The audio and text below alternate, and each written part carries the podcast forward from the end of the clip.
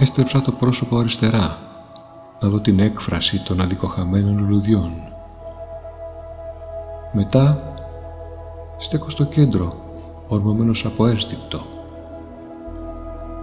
Δεν τολμώ να κοιτάξω δεξιά και το κεφάλι μου στροβιλίζεται στο άπειρο. Το ένα χέρι μου χαϊδεύει ένα σχήνο.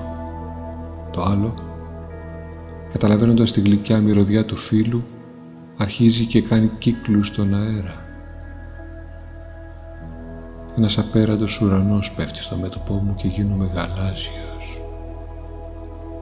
Από κάτω μου το βασίλειο της πέτρας εστιάζει στην σταγόνα που χώνεται βαθιά σαν την ψυχή που φεύγει ένα σούρουπο για να πάει στο βάθος να ενωθεί με τις άλλες. Και όλα τα χέρια δείχνουν κατά την Ανατολή όπου ο Μέγας ήλιος καίει το χρυσό. Μια φωνή περνάει από τη χαραμάδα στείνοντας χορό. Η ακτίνα σωπαίνει και ένας τρελός λέει «Βούρκος».